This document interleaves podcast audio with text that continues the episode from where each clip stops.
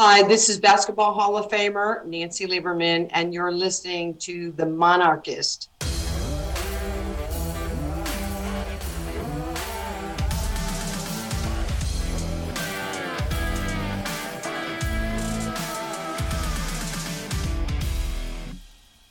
I'm Aaron. And I'm Mike. And you're listening to the Monarchist Podcast. It's a rainy and dreary day here in the 757, but one thing that isn't dreary is Old Dominion women's basketball. The ladies are really starting to build some momentum as the conference tournament draws near. Today, we welcome Coach DeLisha Milton-Jones back to the show.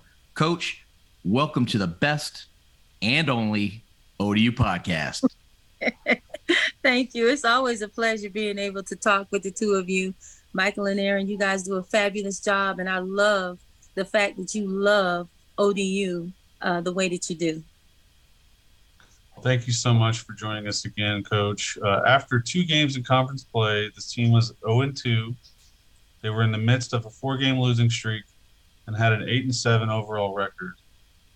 You all have since won 10 of your last 12, are tied with two other teams in second place, and are only one game out of first. What has been the biggest catalyst to this season's success and that turnaround? I think the biggest catalyst to our uh, success and turnaround would be consistently persevering. We knew that how we opened up the season in conference play wasn't a true depiction of who we were in the moment and who we are be- trying to become. We were without our star player, Amari Young. Uh, she suffered something traumatic within, within her family when her father passed away rather suddenly um, during the Christmas holidays. So we had to go on the road with heavy hearts, minus one of our um, staple points within our program, and we suffered two losses. And now, when you look back on that and you see wh- how we bounced back from that to this point, you can see that um, we are a team that is building something pretty powerful, and we had to claw our way back to the top. And it's been a cluster of teams that have been fighting for dear life with every passing game in the Sun Belt Conference and we managed to weather the storm, go on a nine game home win streak. Now we're on a five game win streak after we suffered that loss against Texas State. And we're we're finding our balance while we have found our identity. And our identity is solely on the defensive end of the floor. That's an area where we know we have control over and we can dictate things. Offensively, we don't know whether we're going to make or miss shots. We have confidence that everyone we take is going to go in, but it could just be a night where the iron is unkind.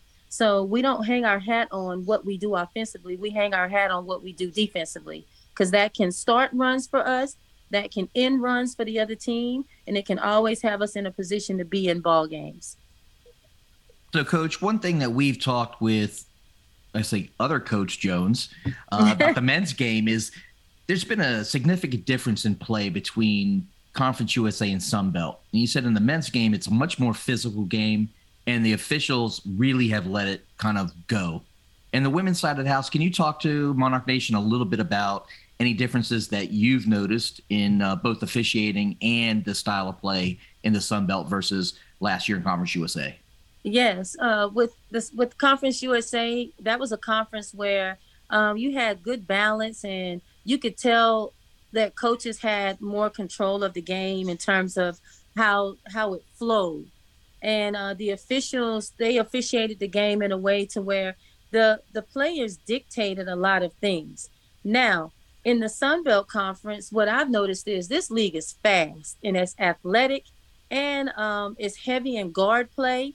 And i think the most difficult thing that that these officials in the sun belt conference have in front of them is how do you officiate a game that is so fast and explosive and athletic? Sometimes athleticism gets you punished in the Sun Belt, and it drives me bonkers on the sidelines when Amari Young, long, explosive, and athletic, when she's now getting in foul trouble when y'all have watched her play all year long the same way, but now all of a sudden she's picking up two fouls quick she Amari is the type of player where she can be in a pick and roll situation and hedging out hard to make the ball go away from the basket and be able to get back to her man before the pass even gets to her man and the refs punish her for that when she's able to get back in front of someone and cut them off. And now they have to do something unorthodox. And the ref is like, oh, she most definitely had to have fouled in order for that girl to trip up over her own feet. And it's like, no, she's just that athletic. So don't punish her for the beautiful abilities that God has given her or the fact that she can meet a lot of people at the rim. You don't see a lot of girls that can jump with a 30 something inch vertical and be able to meet someone at the rim. She gets punished for stuff like that too. So the athleticism is something that really plagues the officiating, I feel sometimes, to where they have to make some split decision calls that can usually go against the player that is athletic. And we pride ourselves on showcasing our athletic ability through how we cover space on the floor. I want my players to play like a bunch of safeties out there um, that you would see on a football field. Cover, eat up ground, eat up court, eat up field, guard your yard type mentality, and be disruptive. But sometimes that gets us into trouble when you're looking at Kay Clark, who averages about five steals a game, and then you have Amari Young being disrupted with her length and being able to get deflections or knocking passes down, um, air passes down to post players. So this league has a lot of excitement to it, but there is a healthy dose of physicality as well. And I wish that more officials would allow these women to showcase the fact that we get in the weight room and we hee ho with the best of them. We can clang and bang with the best of them. And now when we get on the court, we want to put that physical exertion on full display they're not used to women playing that strong and that physical. And as soon as it arises, then the whistle starts becoming more frequently blown. And that's where the game is interrupted. And now the officials have a play on the game rather than the players. All right, coach. So last week, an article was written by Harry, the great Harry Minium um, about our attendance for men's and women's basketball, where we're leading both I'd like to get your thoughts on our fan support compared to the rest of the league, but also uh, what can we do to keep improving those numbers? Yes, I, am appreciative of the article by um, Harry Minium where he spoke about you know the attendance and us being tops of the Sun Belt Conference. This is great and this is true, but uh, being a coach and being a former player, I'm happy, but I'm not satisfied. I'm not satisfied because while we do have a strong, faithful group of fans that show up for us night in and night out, some even travel to watch us play on the road. I'm grateful for that. But there still are empty seats, and I want the place to be filled to the capacity uh, because the brand of basketball that we play is one that is exciting and it can give you all of the highs and lows uh, that, that the game deserves to give. I love it when the fans are on the edge of their seat and and they're biting their nails and man we got to hit this free throw or we need this big three or we need this defensive stop. You're going to get all of those beautiful plays within the game that we play.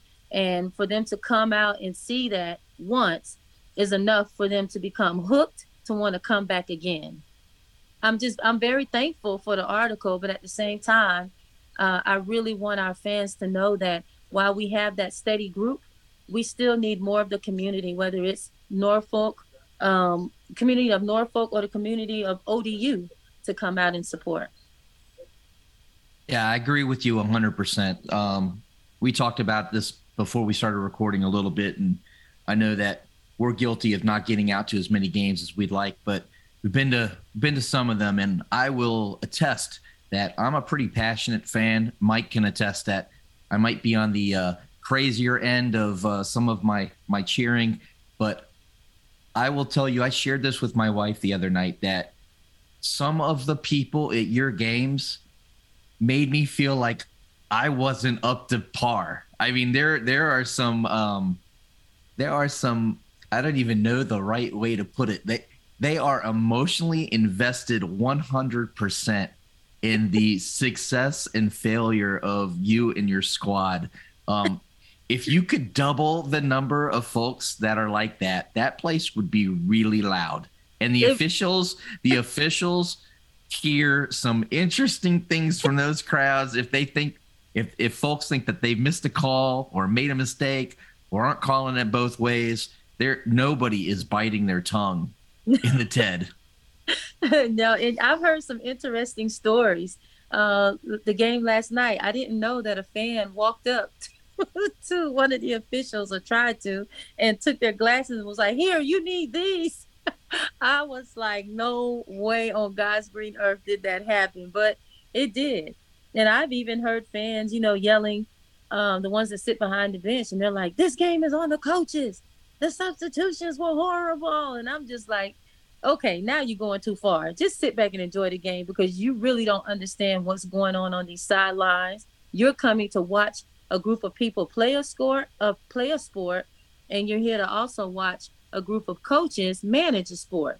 But what you fail to realize is that there's so many emotional and mental ebbs and flows that these young student athletes are going through to get them to the point where they're ready to even play a game. It is you guys won't even begin you can't even begin to imagine what we have to do as coaches uh, to talk them off the edge or to to get them out of a slump mentally or emotionally or the things that they deal with in life not just class but in life that can that can really just pull the emergency brakes on everything that they're going through so i want the fans to be true aficionados where they're coming and they are screaming with reckless abandon but never ever get to the point where you turn on your own people because we're trying they're, they're trying their hardest. We're trying our hardest and we all want to win. Yeah 100% for sure. Um, i was fortunate enough to get out to the game thursday night against georgia southern and y'all ended the first two quarters on huge three pointers and then in the third the third quarter like you went on a run and there just seemed to be a huge energy burst talk to us a little bit about that game and kind of what happened there so the Georgia Southern game, it, I felt like we started a little slow, and I don't know if we were sitting back waiting to see what type of intensity Georgia Southern was going to bring, uh, or what. But I told my players, I said, "Hey, you guys, what are we waiting on? We're supposed to be the ones coming out and setting the tone. We're supposed to be the one taking the first swing and letting and letting it be a haymaker. You know, if we connect, it's over." And even if we miss, at least they know they're in for a fight. Well, once we finally got ourselves together, we were able to get two big threes. One of them came off of the defensive efforts of Kay Clark. She gets a steal, boom, we come down the court, wham, we get a three. And then the, uh, then Brianna Jackson, she gets the huge block or the charge, I believe. And then uh, we come back down on the other end, and then she hits a corner three. So it was a game where, based off of the efforts that we put in on the defensive end, there were some clutch plays that happened that rolled over to the offensive end where we were allowed to be successful. And it just so happened to be behind the three point line. So when you're hitting those type of shots, it's a morale boost, not just for your players, but for the entire environment. So everyone in the gym felt that, and there was a complete shift in the atmosphere. And I think our opponents knew at that moment, oh my gosh, not only are we playing against the five players on the court, but we're also playing against the six man and the six woman in the stands, and they could feel that. So on Saturday, Georgia State came into town. We win the game. Uh, that second quarter defensively seems to be the difference in this one. You hold them to what, 15% shooting in the quarter, mm-hmm. six points overall, only four from the floor. Pretty impressive effort in that quarter. What was it about that quarter that made the defense so effective?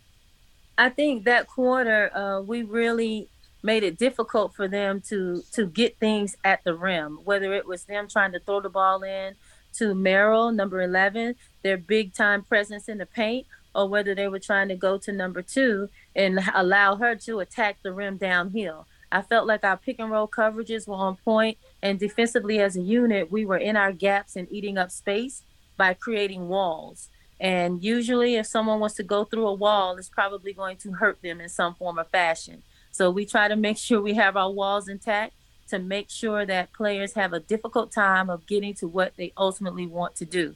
We play a lot of our system based off of personnel, the other team's personnel. If they love going right, then we're going to try to make them go left, and we're going to make them go left often. If they want to force the issue going right, then they're going to run into a wall and um, make life difficult there too. So that second quarter, it was a lot of that going on. Um, Then third quarter came and they kept fighting and they never gave up and they were able to get back into the game. And we found ourselves in a position where we had to make a decision. It's not going to be us relying on the shots that we make. It's going to be us relying on the stops that we get that can turn into opportunities for us offensively. So we did that. And that last three, four minutes of that fourth quarter, that's when things started to turn for us. And once again, Kay Clark gets a key steal, then come down, and Michaela Dickens gets a wide open three um, on the left hand wing. And that was the momentum shifter for us right there. Uh, so once again, Kay Clark comes to save the day with her defensive efforts, and she gets the hockey assist on the other end by Michaela Dickens hitting the big shot. It's like you were talking about, uh, or as we were talking about earlier with the officiating. If I remember correctly, Kay had four fouls at that point too, so yes. she's having to she's having to manage that and make sure that she makes smart decisions because she's needed. She didn't want to exit the game early, and to be able to come up big like that is a testament to her ability to manage the game.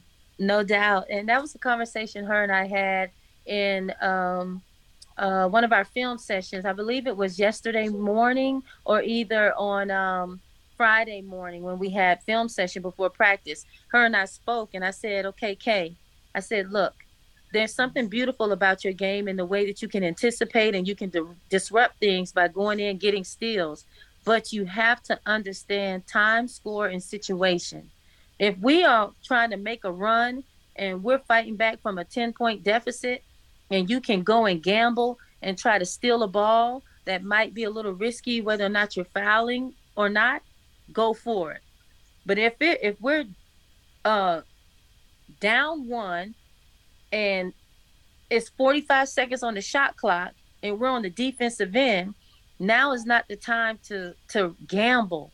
We just need the solid possession so we can get the ball and now we're still only down one offensively. But if you gamble and then now they kick it out or you get a bad call and you have to exit the game that team can shoot free throws and they can go up three or potentially go up four if you give up a wide open three. So it's just about um, understanding uh, where you're at in the point of the game and how how much you can lean on being risky over just being solid.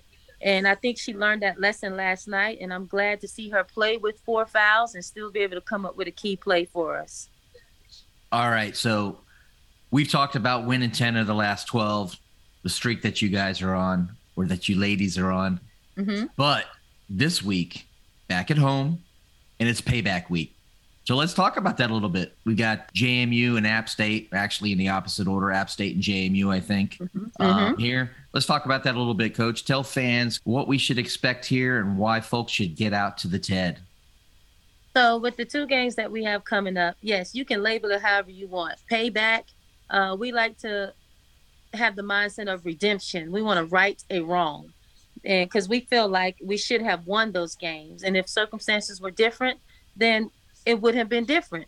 But we will never know. But what we do have in front of us is an opportunity to play them again in hopes of splitting that series. We don't want anyone to sweep us this entire year.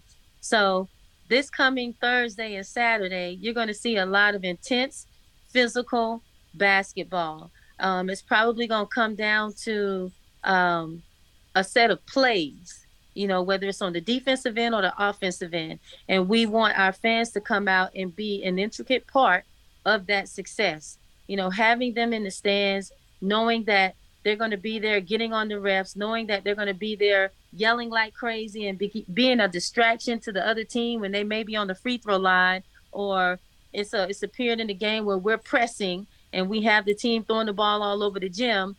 That noise from the fan, that's that cheering can allow them to turn that ball over, miss that free throw, that will allow us to regain possession and um, either go up even more with our lead or catch up if we happen to be down. So it's going to be a great week. It's alumni weekend and it's senior night, all in all packed into this week. So come out and see some of the ODU's greatest. Come back and support their home team on alumni night. And then you can also come and celebrate our seniors that are exiting the program, uh, ready to go into the real world, and you can support them as well. So that's two awesome reasons in addition to just coming out to watch some great basketball. So obviously Thursday is senior night. So no excuses, folks. Get out there and unless you uh, unless you're at work or something, get to the game. Saturday, I don't know if you can tell folks, but can you pull the curtain back on who might be coming back alumni wise? Well, we're, we're still trying to get the confirmed list, but right now we have 30 confirmed, uh, 30 of our former alumni.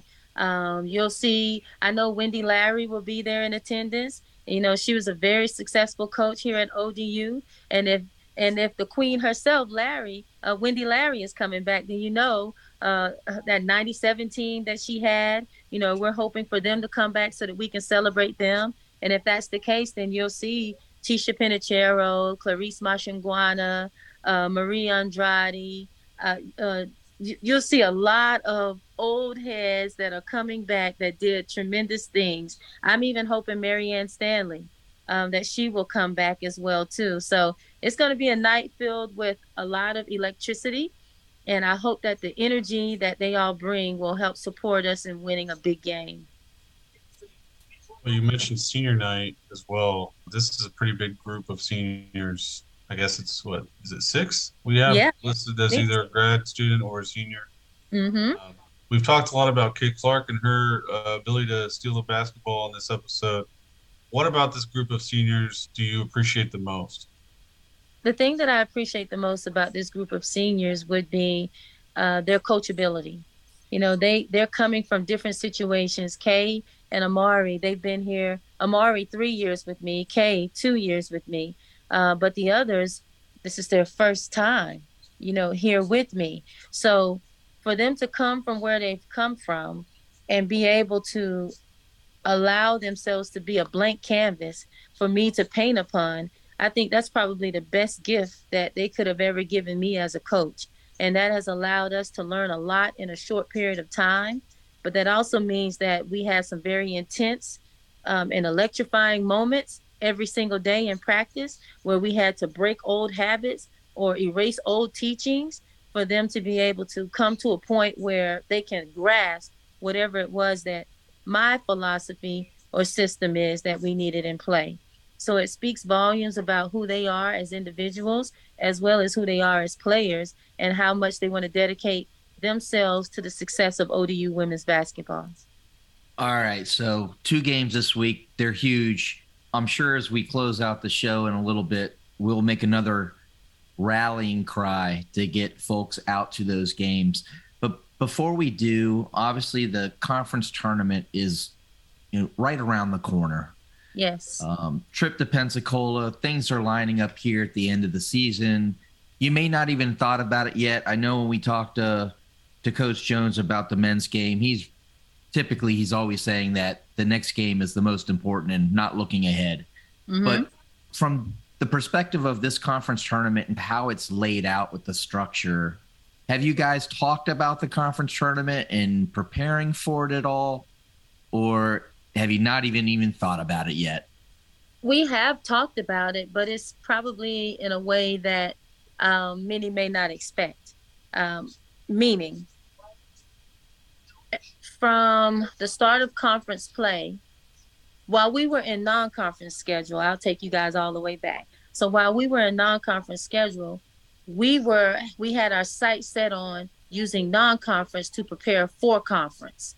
And now that we're in conference, we're using conference play as well as what we learned from non-conference to have us right and ready for conference tournament time. So yes, we are looking ahead, but we still are very conscious of what's in front of us. We're going to play the games that need to be played with the focus and the intentionality attached to it that needs to be given. But then our sights are set on reaching our mark, and our mark is to get into that championship game of the conference tournament. And in order to ready ourselves for that, we have to go through what we're going through full speed ahead, meeting it head on, and being conscious of not getting too far ahead to where we lose sight of what's in front of us. So we want to win these games that are in front of us because it ultimately prepares us and sets the table for us to be able to compete in the conference tournament in a way that could be comfortable for us. If we finish in that top four, kudos to the work that has been done. And we play the games that need to be played to help us get to the championship game. If we happen to not fall in that top four, then no problem. We have still done the work to prepare us for a conference tournament. We want to go in healthy, happy, and confident. And if we can do those three things, then we're setting ourselves up for success. Because if you're in the top four, you avoid those Tuesday, Wednesday games, correct? Exactly. Which is get- more spread out, more spread out than the men's game because they have what Tuesday, Thursday, Saturday, Monday. I think yours is a little different. Mm-hmm. Yep. So, uh, you know, we, we're going to play them however they come. And I mean, it's a new season at that point. So, where some of the teams may have only won a handful of games in conference play, they can shake that off and have a newfound sense of confidence about themselves because everyone's zero zero. And all it takes is just to win one game. Uh, my first year here, the COVID year, we had to go on a four game win streak in order to make it to the semifinals. And we had eight players on the roster. Eight players. And we and our starting point guard went down the game before. So she didn't play in the semifinal game that we were in. And that was just a, a crushing blow to us. But you can get hot. You can get hot and you can go streaking and you can go far in the tournament as long as you're healthy and your players are confident and you give yourselves a chance. All right, Coach. But before we end here, I'd love to hear coming into the Sun Belt what your biggest expectations were and what your what you've learned has been the biggest surprise to you. Uh, coming into the Sun Belt Conference, uh, my biggest expectation was what is this conference about? What are we walking into? Uh, so my my bis- biggest expectation would be the unexpected. I didn't know what was around the corner, and we can look at teams on film and non-conference play and kind of get an idea. But conference in itself is is conference in itself, and we had to really sit back and take assessment but not get too carried away about trying to figure out our opponents. But it was more so about who we were and how we were going to present ourselves. And if we can hone in on that identity, then we can go into every game uh, feeling confident and really, really forcing the fact that we're going to put our fingerprint on every gym that we enter into and play ODU style basketball. Um, now that we've been through this thing, uh, almost seen every team outside of Troy, uh, I think that uh, nothing surprises me. Uh, you know, out- outside of the athleticism, and any team can beat you on any given night. You can't look at a team's record and think that, oh, you know, they're five and eight or they're four and nine, um, that it's going to be an easy win. No. For some of these teams, it's a matter of a bucket or two um, that can make a difference in their record. So we're not going to fall for that banana in the tailpipe type mentality, uh, but we definitely are going to make sure we handle our business. I've got to go here now. The whole banana in the tailpipe, big Beverly Hills cop Yeah. fan here. But so we do the podcast with the men's team, and we ask on every episode what their favorite basketball movie is. Ah. And Mike can attest here that your movie has come up probably at least half the time, I would think, or close to it. Wow. And Mike, why don't you share with Coach what the coaches, what the players' uh, reactions are to when you ask them this question?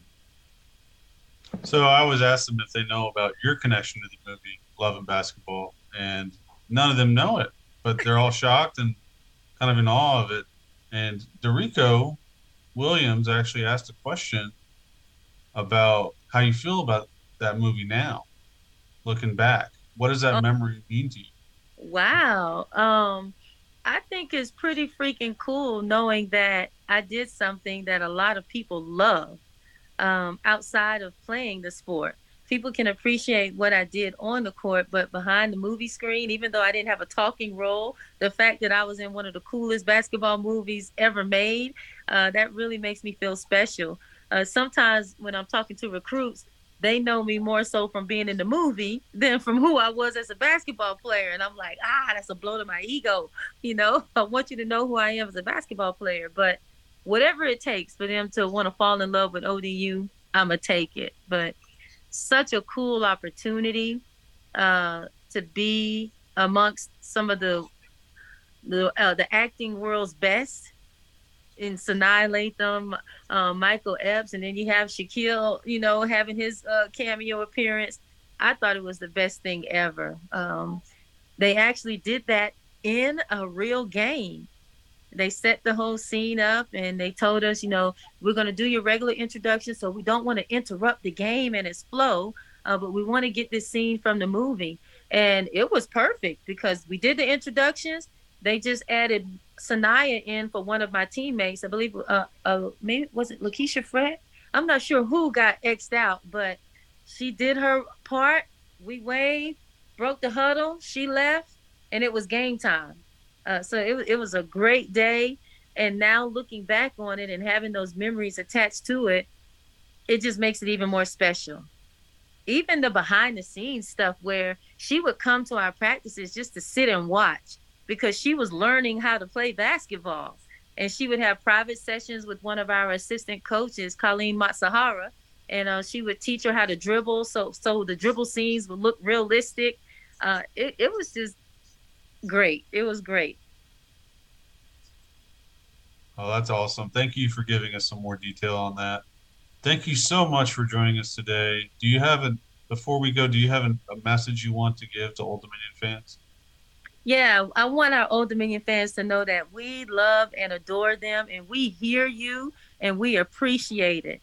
Um, you guys are loud, you guys are proud, and for the for the the ones that do come back, our faithful few, we want you to bring about 10 of your friends cuz imagine if you guys can have the impact you have, imagine that times 10. If everyone brought 10 of their friends and we get this place packed, it would be rocking. When I hear about all the stories of back in the day when the games were played in the was it the the, the field house? I believe is what it was called. Yeah, the field house. Yeah, I didn't get a chance to go to many games at the field house just because where I was, but I did get to go to one where we're playing UConn. Diana Taurasi was on that team, and that place was crazy. Yeah, Um, there heard was, stories. yeah, Yeah, that's what we're trying to get it back to. We have the beautiful Chartway Arena that we played in. It was the Ted Constant. Now it's Chartway Arena. Uh, imagine if if five thousand people came, that place would be even louder. And I, I just think the ambiance is great for basketball. Um, you know, the just everything surrounding the game is on point. The fans that are there, they're they're involved and they're emotionally intact and in tune with the game and what's going on. They are true fans. I want even more people to come and experience not just us, but experience our fans too, and because there's a connection there as well uh, to where they can attract, and and it's an ex- exciting environment, and you get to share beers now. You can drink in the, you can drink in the arena. so why not come out and let your hair down and have a good time? Bring your kids with you because if you've been to a men's game versus a women's game, the team is a lot more uh, approachable. You can meet them and talk to them after the game. That's not really. You can do that with basketball, but you got to wait a while. Um, I love the environment at the women's games, and I hope everyone shows up this week to support you guys for Payback Week. Best of luck. Go Monarchs. go Monarchs. Thank you guys.